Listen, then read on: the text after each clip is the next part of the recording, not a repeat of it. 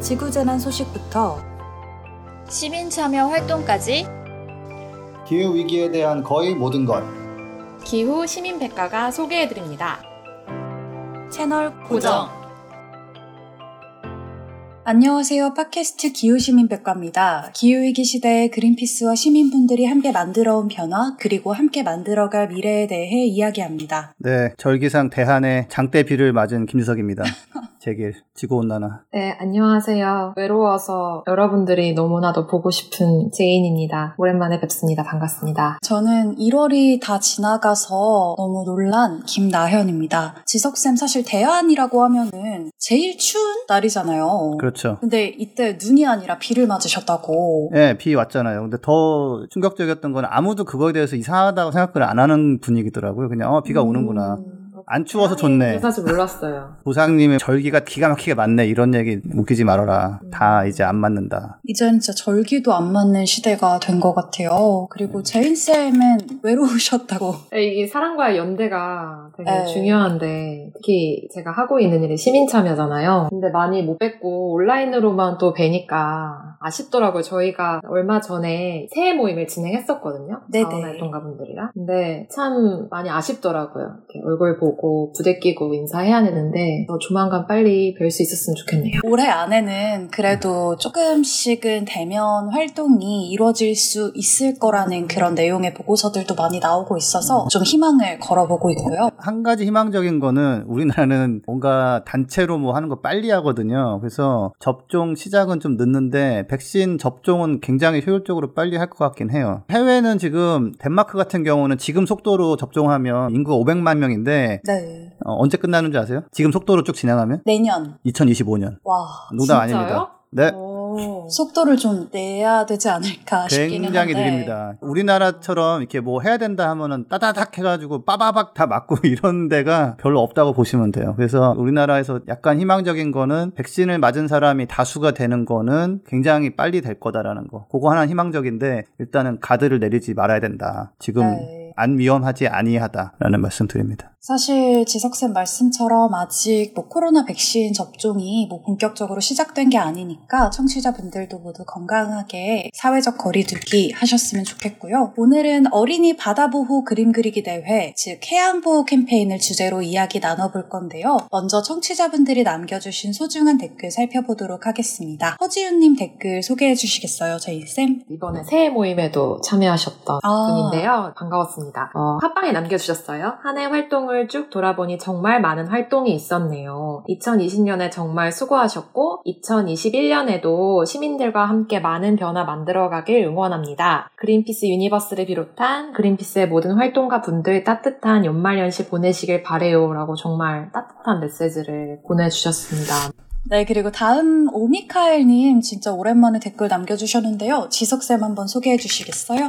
잘 듣고 있습니다 라고 하셨고 종교계에서도 많은 활동을 했었다. 여섯 개 종단에서 천주교, 개신교, 불교, 원불교, 유교, 천도교인들이 함께 종교인 기후 행동 선언도 했다라고 하시고 이제 뭐 지금 속해 계시는 곳이 천주교시잖아요, 이분은. 그래서 네네. 뭐, 예, 뭐 참미 받으셔서 주관 등등 하셨다고 했는데 이 오미카엘님께서 네. 사실은 지석쌤 강연을 듣고 이제 아. 졸업 논문도 기후 위기 관련해서 써주시고 아, 그분이군요. 네네. 아. 잘 하셨고요. 근데 이제 더 열심히 하시기 바랍니다. 네, 다 같이 사회 각계 각층에서 노력을 하면 조금 더 기후 위기 대응이 빨라지지 않을까 하는 바람이고요. 네, 저희 오늘도 댓글 남겨주신 청취자 분들께 감사하다는 말씀 드리면서 방송 광고 듣고 본 소식으로 들어가도록 하겠습니다. 안녕하세요. 오늘만 쇼호스트 똑이에요. 오늘 소개할 제품은 바로 크릴 오일입니다. 요즘 사람에겐 필요 없는 크릴 오일 찾으시는 분들 많으시죠? 남극의 펭귄과 고래의 주식인 크릴 먹지 말고 양보하세요. 크릴 보호와 함께 전 세계 바다의 30%를 보존하기 위해 지금 바로 인터넷 검색창에 그린피스 해양 보호를 검색해 보세요.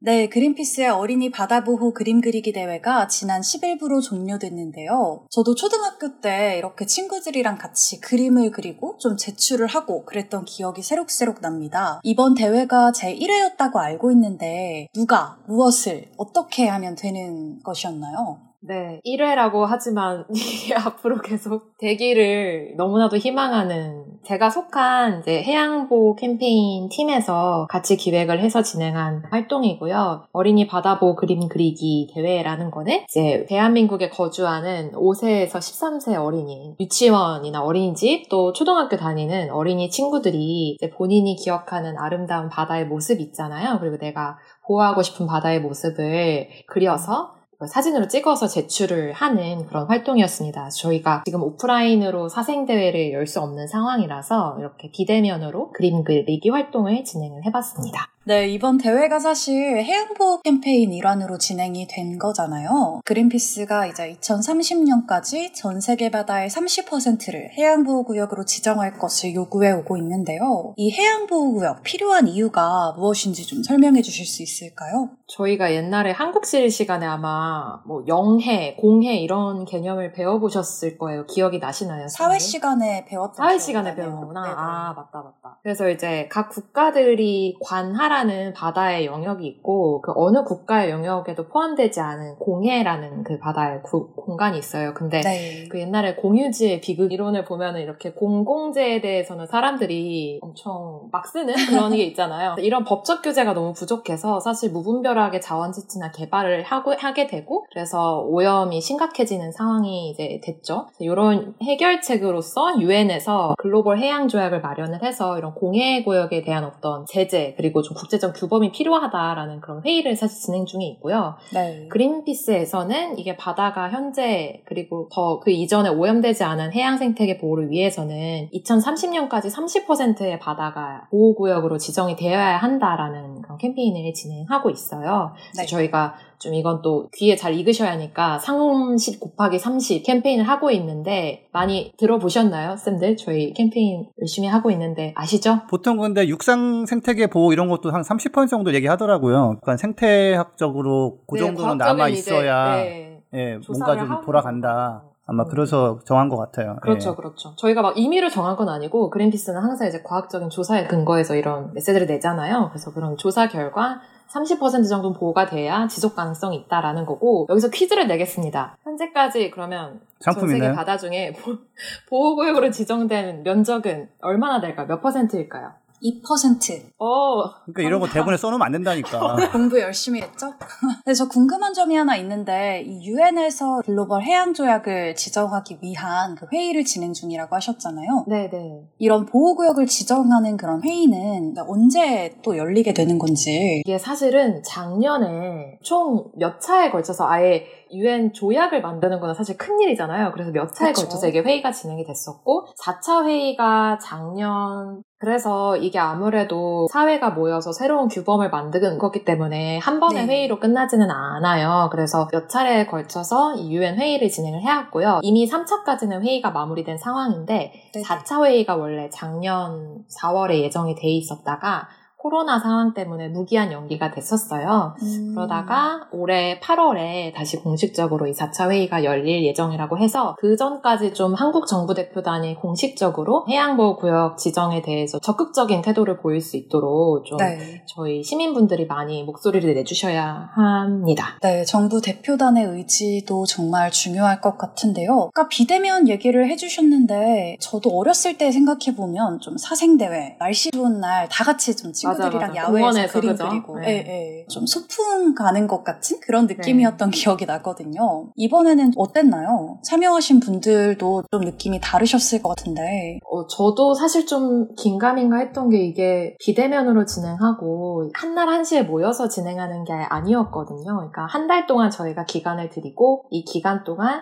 바다보호라는 주제로 자유롭게 그림을 그리고 그걸 사진으로 찍어서 온라인으로 제출하면 되는 거였어요. 아, 이게 한 날 한시에 진행 진행하는 이벤트가 아닌데 많이 하실까 했는데 어, 생각보다 정말 많은 시민분들이 참여를 하셨습니다. 아무래도 집에 또 있는 시간이 많고 하니까 이렇게 그림도 그리면서 가족들이랑 즐거운 시간 보내시지 않았을까 음. 생각이 듭니다. 그러면 이 대회를 열 때 맨 처음에는 어느 정도의 인원이 좀 참여해 주실 걸로 예상을 하셨나요? 아, 네. 제가 어, 야망과는 거리가 먼 사람이라 어, 한 뭐, 많으면 300분 정도 참여해주시지 않을까? 이렇게 기획을 했었죠. 근데 또 막상 이제 대회를 막상, 열고 네. 보니 굉장히 많은 분들이 참여를 해주셨다고 들었는데. 그 총 인원이 얼마나 될까요? 무려 2,100분의 어린이 여러분들이 와. 참여를 해주셨어요. 특별히. 네네. 이렇게 미술학원이나 유치원이나 초등학교에서도 많이 참여를 해주셔서 많은 어린이가 참여한 것 같은데 제가 궁금한 게 또 지석쌤 자녀분들도 이 나이대 들어가 지 않나 13세 미만 아닌가요? 네, 들어가는 애가 한 명 이상 있죠. 네. 아, 네. 되게 같이 참여해 주셨나요, 쌤? 자유롭게 그리는 거잖아요. 네. 네네. 그리지 않을 자유도 있기 때문에 그리고 저는 이제 여- 제 옆에 있었으면 야 야 그 깨끗한 바다 없어 저기 좀 칙하게 칠하고 쓰레기 너무 적어 쓰레기 더 집어넣어라 그런 거 있잖아요 왜 밖에서 요리하는 사람 집에 와서 요리 안 하고 아. 밖에서 코미디 하는 사람 들어와서 코미디 안 한다고 집에서는 네, 네. 저 약간 집에서는 약간 환경 얘기를 약간 피하는 것도 있어요 저는. 그러니까 사생대회처럼 사생은 생과사 뭐 이렇게 가는 경향이 있어서 음. 가끔 물어보면 음, 상황 안 좋아. 좋아지진 않고 있어. 라고 말을 때문에 하진 않았습니다 대회는 또 이제 우리가 정말 꿈꾸는 그런 바다의 모습이 될 수도 있는 거였으니까 이렇게 희망적인 메시지를 담은 활동이잖아요. 그래서 지석쌤의 자녀분도 나중에 그러니까 좀 이런 비슷한 활동이 있으면 희망을 결합한 이야기들을 할 수 있는 좋은 기회가 되지 않을까. 많은 참여 부탁드립니다.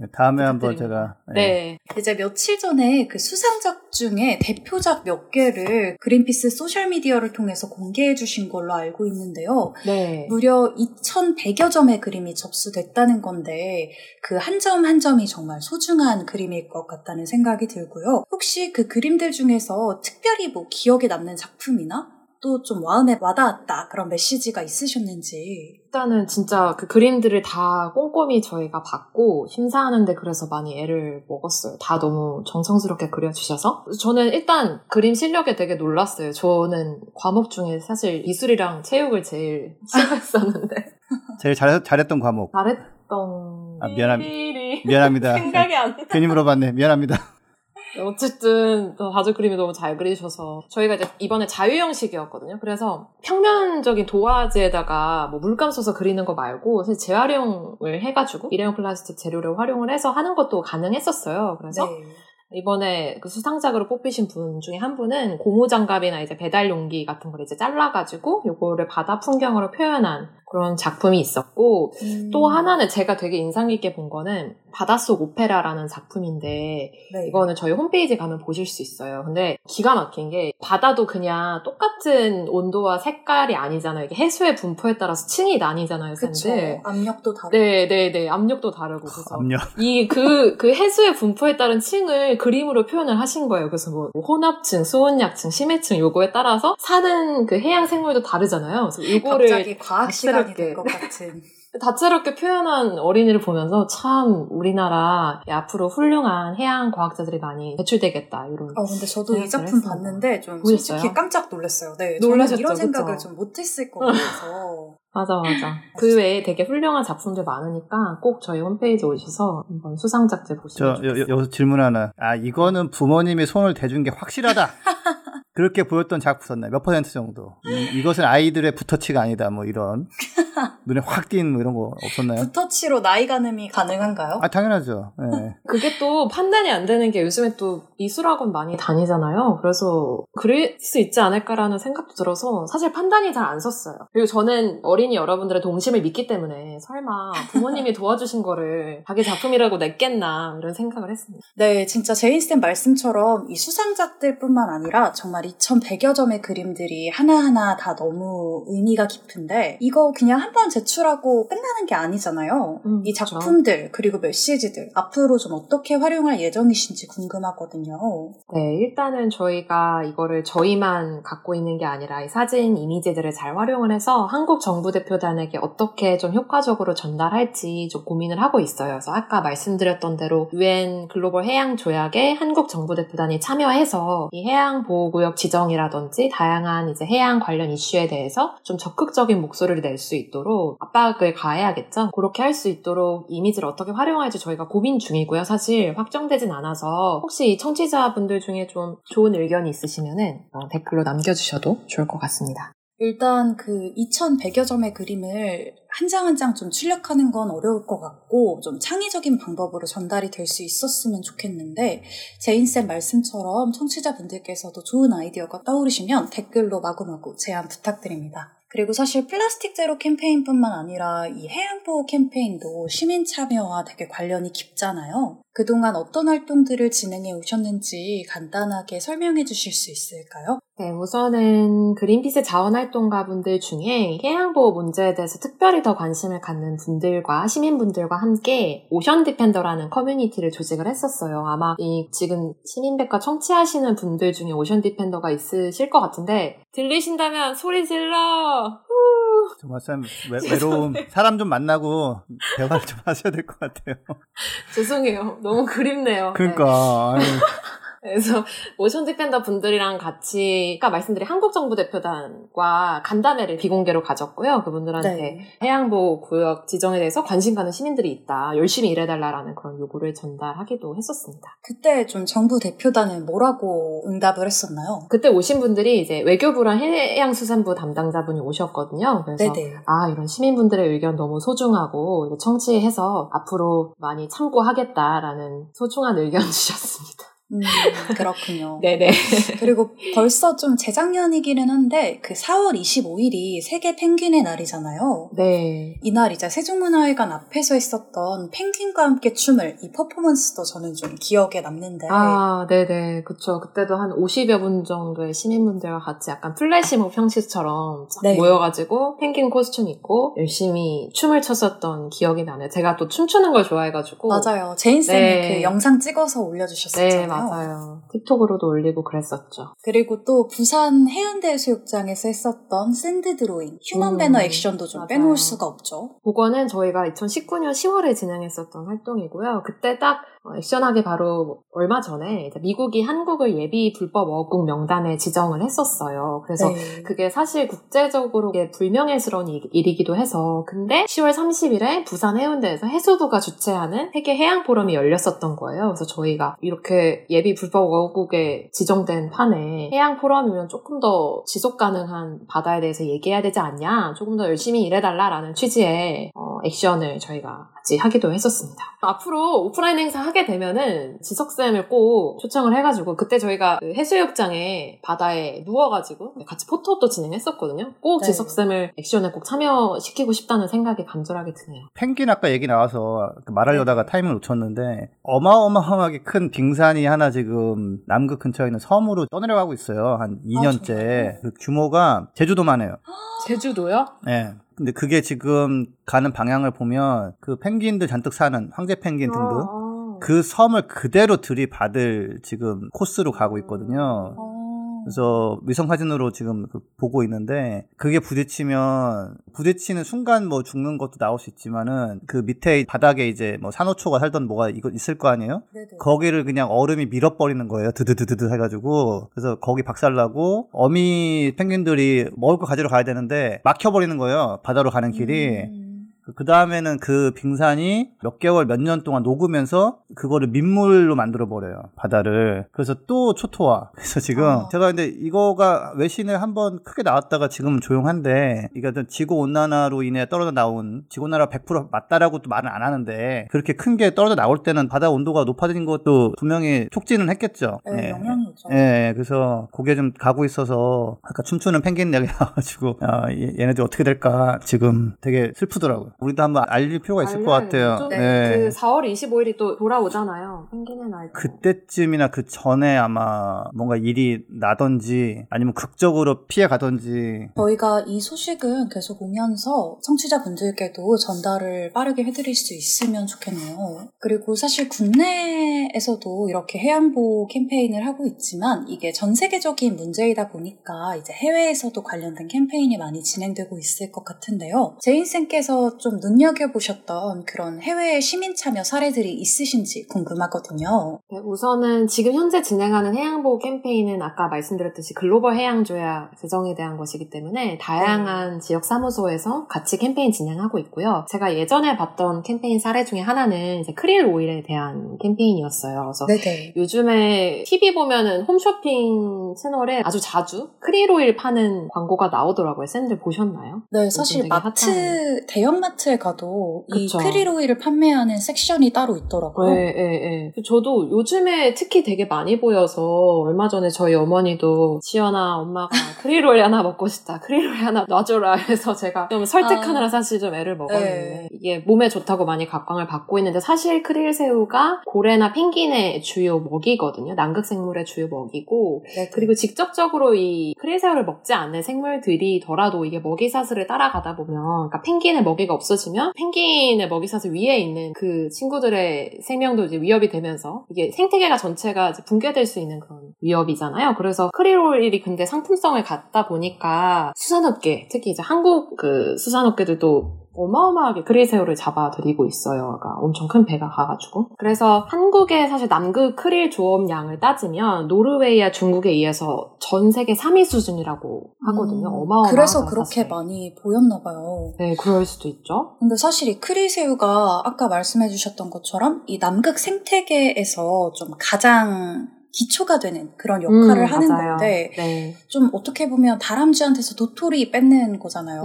네, 네. 그래서 이런 상황을 막기 위해서 사실 한국에서는 최근에 이게 많이 각광을 받는 식품이지만 그 전에 영국에서는 그 전부터 이미 이 크릴 오일이 많이 판매가 되고 있었어서 네. 2018년에 영국의 자원활동가들이 이제 크릴 오일을 주로 팔고 있는 그런 가게 있잖아요. 홀랜드앤발 요 가게 예, 크릴 오일 파는데 여기 가게를 직접 찾아가서 그 크릴 오일 팔고 있는 상품에 스티커를 붙이는 활동을 했었어요. 그래서 펭귄 그림을 붙여놓고 펭귄이 야 내 먹이에서 손대라는 그런 메시지가 적힌 스티커들을 음. 막 붙여놓고 이런 문제에 대한 시민들한테 인식을 높이려고 저희가 노력도 했었고 또 일시에 맞춰가지고 뭐 하루 한 날 한시에 딱 맞춰가지고 24시간 안에 되게 많은 수의 시민분들이 Holland and Barrett CEO에게 여러 통의 메일을 보내서 크릴 관련 어, 상품을 팔지 말라 중단해달라라는 메시지를 보냈었고요. 이 활동 결과로 이 CEO가 전 세계 매장에서 크릴 제품 판매 중지를 결정하는 victory를 내기도 했었고 또 지난 7월에는 크릴 어업체 연합의 대다수 기업들이 자발적으로 남극 반도 해역에서 특정 지역과 기간과 시기에는 크릴 잡이를 중단하기로 약속을 했었습니다. 네, 저도 이 Holland and Barrett의 크릴 제품 판매 중단 소식 저희 SNS를 통해서 알려드렸던 기억이 나는데요. 해양보호라는 게 그 시민분들의 참여도 중요하지만 정부도 적극적으로 움직여야 되는 이슈잖아요. 이제 지난 4일에 해양수산부가 2021년부터 2030년까지의 계획을 담은 제5차 해양환경 종합 계획을 발표했어요. 2030년까지 해양 플라스틱 쓰레기를 현재의 절반 수준으로 줄이고 또 1등급 해역 비율을 73%까지 늘리겠다. 이런 내용을 담고 있는데 사실 기후위기, 플라스틱, 해양보호, 다른 것 같아 보여도 사실 모두 다 연관이 있는 주제잖아요. 제가 요즘 생각 드는 게, 아, 내가 어류가 아니어서 참 다행이다. 바다가 약간 상황이 여러 가지로 힘들어진 거 있어가지고, 그러니까 이제 뭐 해양 플라스틱 쓰레기 문제야 이미 몇 년 전부터 거북이 그 콧구멍에서 꽂혀있는 뭐 이런 빨대 이런 거가 이제 충격을 주면서 줄이자고 얘기는 하고 있는데, 약간의 성과는 있지만은 아직 해결된 건 전혀 아니고요. 어떻게 보면 예상된 거지만, 흥미로운 거는 중국 어느 지자체에서 그냥 빨대 판매 금지, 오늘부터 판매 금지 딱 해가지고 못 팔게 해버렸어요. 뭐랄까, 이런저런 노력이 있지만은 뭐 이제 그런 식의 좀 이제 강한 정책도 들어오기도 이제 하는데 저는 이제 플라스틱 쓰레기 문제야 뭐 다들 걱정하는 부분이니까 아는 거지만 최근에 바다 관련해서 연구 결과 같은 걸 보면 우리 아기 상어 왜 그 아시죠? 아기 뭐 상어 뚜뚜루뚜루뚜루 이렇게 예, 귀여운 뚜뚜루뚜루 해야 되는데 아기 상어들이 뚜뚜 뚜뚜루 이러 이러고 있대요. 이게 바다가 너무 따뜻해져가지고 예, 그좀더 작은 상태에서 부화가 되고 그 다음에 나와서 힘도 없대요. 갓 태어나서 생명력 뭐 강하게 헤엄치는 무슨 서사가 있잖아요. 왜막 네네. 아래서 나왔지만 막 힘이 있고 막 이런. 원래 그래야지 초반에 뭘 먹, 먹어야 될 거 아니에요. 근데 그거 안 된대요. 이제 힘이 없어가지고 나오자마자 막 월화수목 정도 근무한 직장인 마냥 켜져가지고 굉장히 좀 위험한 상황이다라고 해요. 그래서 아기상어 노래는 히트인데 아기상어들은 지금 정작 아기 상어는 예, 굉장히 지금 상황. 힘들어지고 있다. 이게 근데 플라스틱 쓰레기 이런 것보다는 그냥 수온이 올라서 네. 제가 잘 인용하던 통계 중에 하나가 뭐냐면 지구상의 지금 온실가스 증가로 인해서 히로시마에서 터진 원자 폭탄에 그러니까 뿜어내는 열기에 한 4개 정도에 해당하는 열기가 점점점 지구에 쌓이고 있다라는 통계가 있었는데 최근에는 그게 5개로 늘어났더라고요. 그리고 바다에 흡수되는 그 열기만 1초에 히로시마에서 터진 폭탄의 5개 정도 양이 고스란히 바다로 1초에 5개씩 이게 수온이 올라가게 되면 사실 또 기후 위기가 굉장히 악화될 수 있잖아요. 예, 산호가 다 죽죠. 적당한 온도가 돼야 거기서 사는 건데 우리는 어 예전보다 좀 따뜻하니 더 헤엄치기 좋아 뭐 이러는 사이에 보면은 근데 왜 아무것도 없이 이렇게 알록달록한 산호초는 어디 갔지? 막 이렇게 되는 그런 거죠. 그래서 생물 다양성에도 정말 치명적이라고. 예, 그 약간의 온도 상승이 우리는 보통 이제 열대성 어류가 제주도에 나왔네 뭐 이런 얘기를 하지만 그나마도 이제 그게 좀 더 더워지면은 열대성 어류가 오기는 왔는데 아무것도 없네 이렇게 되는 상황이 되는 거죠. 산호초가 좀 남아 있고 이래야 되는데 그래서 아까 얘기했던 30%의 해역을 보호한다라는 것도 배나 그런 어업에서는 보호를 해도 이 온도가 올라 버리면 이 거기서 또 이게 무너지는 거라. 그래서 그 조 바이든 대통령이 약간 고민하는 거가 우리가 이제 기후 위기라고 얘기하잖아요. 기후 비상사태. 근데 실제로 비상사태를 선포를 하면 공식적으로 선언적이 아니라 그러면은 대통령 권한으로 할 수 있는 게 되게 많대요. 왜냐면 거의 전시 상황이기 때문에 뭐 이것도 하고 저것도 하고 이렇게 할수 있다고 그러는데 이런 수온 문제 이런 걸 보면 사실은 전시 상황처럼 긴밀하게 움직여야 되는 면이다. 해양에 수온이 올라 가는 게 정말 해양에 살고 있는 그 생물들에게도 너무너무 직접적인 영향을 주지만 사실 우리 사람들한테도 영향을 주게 되잖아요. 이게 바닷속만의 문제가 아니라 바닷물 온도도 상승을 하고 농도, 염도도 떨어지고 하면 해류 조류가 변하면서 이게 또 기후에도 영향을 준다 이런 거를 많이 봤던 것 같아요. 한번 다시 한번 정리해보자면 해양보호 구역을 지정하는 건 필요해요. 필요해서 우리가 캠페인을 하는데 더 복잡해진 문제는 오케이 여기는 우리 보호 절대 안 건드려라고 해도 이산화탄소가 늘어나는 거를 우리가 막지를 못하면 보호는 했지만 쪄 죽는 거예요 거기서 한마디로. 그래서 이게 제가 아까 왜 어류가 아니어서 다행이야라고 말한 게 뭐냐면 같은 부피의 공간 에 물이 있어서의 그 열기와 공기에서의 열기는 완전 다르거든요. 더운 공기랑 닿았다고 해서 화상 입지는 않지만 더운 물에 닿으면 바로 화상이거든요. 훨씬 많은 에너지가 들어가 있어요. 이 물이라는 그 액체에는. 그래서 육지에 있으면은 아 티어랜드로 가자 이렇게 할 수 있긴 한데 바닷물 자체가 뜨거워지면 진짜 이거는 사우나에 갇힌 것 같은 그런 게 되는 거예요. 그래서 제가 다시 한번 약간 기승전 저는 이제 태양광 전기차잖아요. 전기차를 타고 태양광 전기를 쓰는 거가 사실은 그게 해양 보 호에 굉장히 연결이 돼 있다. 그리고 아까 제가 말씀드렸던 큰 빙산이 라르센시라는 그런 빙상인데 그런 게 떨어져 나가지 않게 하려면은 다시 또 한번 이제 온도 올라가는 걸 낮춰야 되거든요. 그래서 어, 나는 전기차 태양광은 모르겠고 어, 난 펭귄 너무 좋아. 근데 그러면은 사실 펭귄을 위해서라도 전기차 태양광으로 빨리 바꿀 수 있게 자기도 동참할 수 있는 건 하고 바꿔야 된다. 그래서 이게 별도로 이렇게 따로 있는 그런 영역이 아니다라는 거. 바다를 사랑하신다면 전기차나 태양광 이쪽을 확산이 굉장히 시급 하다라는 거, 이렇게 연결고리가 있다라는 거 좀 말씀드립니다. 오늘 이제 어린이 바다보호 그림 그리기 대회 해양보호 캠페인 주제로 이야기 나눠봤는데요. 그럼 방송 광고 듣고 마무리하도록 하겠습니다. 그린피스 유니버스는 애플 팟캐스트, 구글 팟캐스트, 팟빵, 팟티, 앵커, 스포티파이 등을 통해서 들으실 수 있습니다. 방송에 대한 의견이나 참여를 원하시는 분들은 gkr골뱅이 greenpeace.org로 메일을 보내주시면 저희가 정기적으로 확인하도록 하겠습니다. 네, 두 분 오늘 녹음 어떠셨나요? 네, 저는 아무튼 계속 화상회의가 연속되다 보니까 맞아요. 좀 뭔가 좀 멍해요, 저. 자꾸 저 안 아픈데 약간 멍 때리고 있는데 지석쌤이 나연쌤 아픈 것 같다고. 저도 회의가 계속 연달아서 있다 보니까 아. 뭔가 집중이 잘 안 되는 어, 어, 예. 좀 멍해요. 근데 저는 아무튼 바다에 사생대회 이런 데서는 아마 이제 쓰레기 문제 많이 다뤘을 거 아니에요. 네, 예. 플라스틱 많이 그리시고. 예. 그게 다면 얼마나 좋을까. 음. 그 많은 쓰레기가. 다라면, 예, 네. 왜냐하면 이 수온 상승으로 인해서 상어들 갓 태어난 생명이 활동조차 하기 어려운 식으로 가고 있다라는 게 좀 섬찟하거든요. 그래서 우리가 문제를 알아야 또 해결을 하니까 연결고리를 좀 알려드린 거가 보람을 느낀다고 예, 멍한 상태에서 일단 closing 멘트를 날려봅니다. 예. 저는 지석쌤이 그 아기상어 노래에서 그 뚜루뚜뚜루를 되게 힘없이 불러주셨던 게 오늘 가장 기억에 남는 것 같네요. 저는 오랜만에 녹음을 해서 녹음한 것 같은데요. 근데 또 많은 시민분들이 어쨌든 저희와 함께 해주신다는 것에 대해서 되게 감사하게 생각을 하고 하지만 동시에 저희가 오늘 얘기했던 대로 이 해양보호와 기후위기 문제가 결코 떨어져 있지 않은 아주 오히려 긴밀히 연결된 문제라는 거를 앞으로 더 많은 시민분들에게 간결하고도 하지만 임팩트 있게 전달하기 위해서 많이 고민해야겠다라는 생각이 들었습니다. 자, 그래서 마지막으로 기회 한번 드립니다. 제인쌤, 잘했던 과목은 뭐죠? 저는 영어를 좋아했습니다. 아, 근데 좋아했다. 네, 좋아했는데 잘하진 않았습니다. 기회를 한번 드렸지만, 예.